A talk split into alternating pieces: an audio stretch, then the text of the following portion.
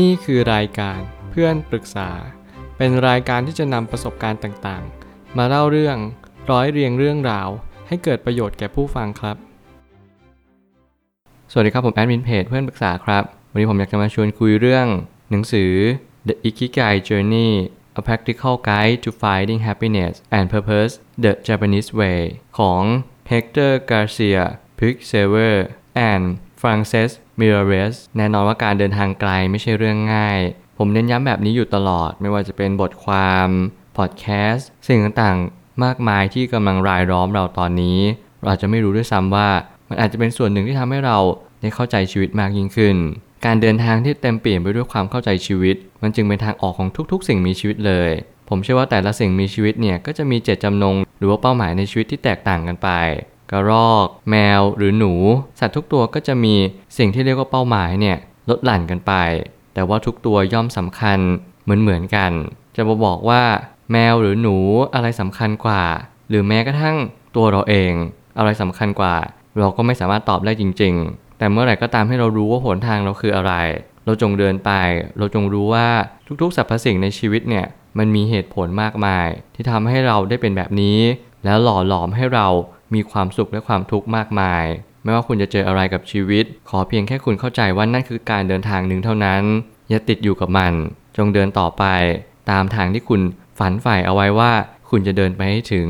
ผมเลยตั้งคำถามขึ้นมาว่า การเดินทางของชีวิตมิอาจจะบอกได้เลยว่า จะสั้นหรือยาวแค่ไหน เพียงแต่เราใช้ชีวิตที่ควรจะเป็นให้ดีที่สุด แน่นอนว่าบางคนอายุสั้น บางคนอายุยืนยาว เราไม่สามารถจะกำหนดได้เลย นั่นคือเรื่องของโชคชะตา นั่นคือเรื่องของสิ่งที่เราจะกำลังเดินไป แต่สิ่งที่คุณรู้สิ่งที่คุณสามารถกำหนดได้ก็คือ คุณรู้ว่าวันนี้คุณควรจะทำอะไรดี ในแต่ละวันคุณมี 24 ชั่วโมงเท่ากัน คุณจะใช้เวลาไปกับอะไรกับสิ่งใด ต่ออะไรก็ตามแต่ นั่นคือสิ่งที่คุณเลือกเดินแล้ว ขอเพียงแค่ว่าคุณรู้ว่าคุณต้องการอะไร คุณมีอิคิไกในชีวิตหรือเปล่า มันมีกฎมากมาย แล้วมันมีค่านิยามมากมาย แล้วมันมีค่านิยามหลายอย่างเลยที่สังคมกำลังหล่อหลอมเรา ให้เราต้องเป็นแบบนั้นแบบนี้แบบนู้น เราจึงขาดอิคิไก่ที่เรียกว่าความหมายในการมีชีวิตอยู่ แล้วผมเชื่อว่าหนังสือเล่มนี้จะสามารถช่วยให้คุณค้นพบอะไรได้มากยิ่งขึ้น ไม่ว่าจะเป็นการท่องเที่ยวต่างประเทศ ไม่ว่าจะเป็นการค้นหาภายใน สิ่งต่างๆ คืออิคิไกทั้งหมดทั้งมวลเลย ตั้งแต่เราตื่นนอนจนเราหลับนอน นั่นคืออิคิไกในชีวิตที่เราต้องเดินทางไปอย่างแน่นอน เมื่อเราใช้หลักของสรรพสิ่ง พื่อผนวกเข้ากับชีวิต ไม่ว่าจะเป็นหลักของอิคิไก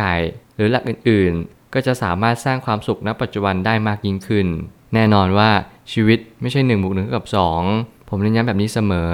อิคิไกมันเป็นหลักที่เราสามารถที่จะเข้าใจได้ง่าย ๆ แต่ทำได้ยากยิ่ง มันคือหลักการของเหตุผลในการมีชีวิตอยู่ แน่นอนว่าคุณมีเหตุผลในการมีชีวิตอยู่หรือเปล่าสำหรับผมแล้วผมเชื่อว่าเหตุผลในการมีชีวิตอยู่ของผมเนี่ยคือการที่ผมได้ตื่นนอนขึ้นมา แล้วผมกำลังทำอะไรที่เป็นกิจวัตรประจำวัน แล้วผมไม่เบื่อ นั่นคือการที่เราเริ่มมีอิคิไกแล้ว เป้าหมายหลักก็คือ ผมอยากให้สังคมดียิ่งขึ้น อยากให้ตัวเราเนี่ยมีความสุขมากขึ้น โดยการแบ่งปัน โดยการเข้าใจผู้อื่น เหมือนกับว่าอิคิไกของผมเนี่ยมันเริ่มเปลี่ยนแปลงไปเรื่อยๆ จากตอนแรกๆที่ทุกอย่างโฟกัสที่ตัวผมเอง เราเป็น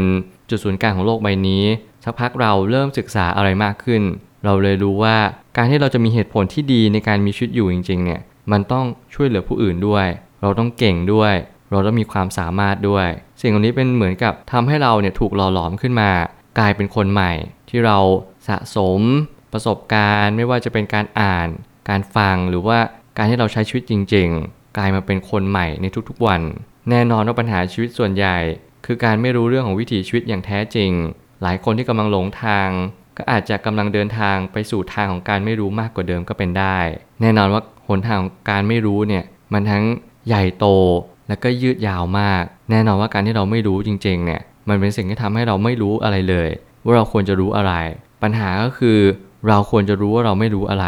หลักของการใช้ชีวิตที่ง่ายที่สุดก็คือ เราจงรู้ว่าเราไม่รู้อะไร แล้วเมื่อไหร่ก็ตามที่เรารู้ว่าเราไม่รู้อะไรนั่นแหละ มันคือทางออกที่ดีที่สุด ในการที่ทำให้เราได้ มีความสุขมากยิ่งขึ้น หลายคนไม่มีเพื่อน หลายคนไม่มีแฟน หลายคนต้องอยู่คนเดียว มีหนำซ้ำบางคนมีแฟนมีเพื่อนมีครอบครัว แต่เขากลับมีความทุกข์มากกว่าคนที่อยู่คนเดียวหรือเป็นโสดอีก นั่นคือความหมายว่าคุณต้องหาจุดยืนในชีวิตของคุณ เหตุผลในการมีชีวิตอยู่ของคุณคืออะไร คุณอยากจะตื่นนอนมาเพื่อสิ่งใด ตอนหลับคุณนึกถึงอะไร เป็นอันดับสุดท้ายก่อนที่คุณจะพลอยหลับลงไป ในแต่ละวันคุณฝันเรื่องอะไรบ้าง สิ่งเหล่านี้เป็นสิ่งที่ กำลังจะชี้ชัดแล้วก็เน้นย้ำว่าคุณมีอิคิไกในชีวิตจริง ๆ หรือเปล่า การมีจุดยืนในชีวิต เป็นสิ่งที่จำเป็นมากในยุคสมัยนี้ หากเราขาดการพินิจพิจารณาอย่างละเอียดถี่ถ้วนแล้ว ก็จะไม่สามารถพบเจอทางออกของความทุกข์ได้เลย ผมอยากจะเน้นย้ำยุคนี้มากๆว่า เราต้องมีความหมายชีวิตเท่านั้น ยุคนี้เป็นยุคที่ขาดเป้าหมายชีวิตอย่างแท้จริง ผมเห็นหลายคนที่กำลังอยู่บนโลกใบนี้กำลังอยู่ในเมือง อยู่ในประเทศที่มีความสิวิไลสูงมาก เรามีความเจริญเต็มไปหมดเลย เรามีความรวดเร็วว่องไว ไม่ว่าจะเป็นการส่งอาหารส่งของ หรือแม้กระทั่งการจะทำอะไรก็ตามแต่ ทุกอย่างมันเต็มไปด้วยแต่ความรวดเร็ว เดี๋ยวนี้มีแอปหาคู่ เราหาแฟนกันผ่านแอปพลิเคชัน แน่นอนว่าปัญหาไม่ได้อยู่ที่ความรวดเร็วอย่างเดียว ปัญหามันอยู่ที่ว่าเมื่อไหร่ก็ตามที่เราใช้ความรวดเร็วไปในจุดที่ผิดวัตถุประสงค์อย่างแท้จริง อย่างเช่นการหาแฟนหาคู่ เราควรให้มันรวดเร็วขนาดนั้นหรือเปล่า เราใช้ความรวดเร็วไปกับสิ่งสิ่งนั้นเพราะอะไร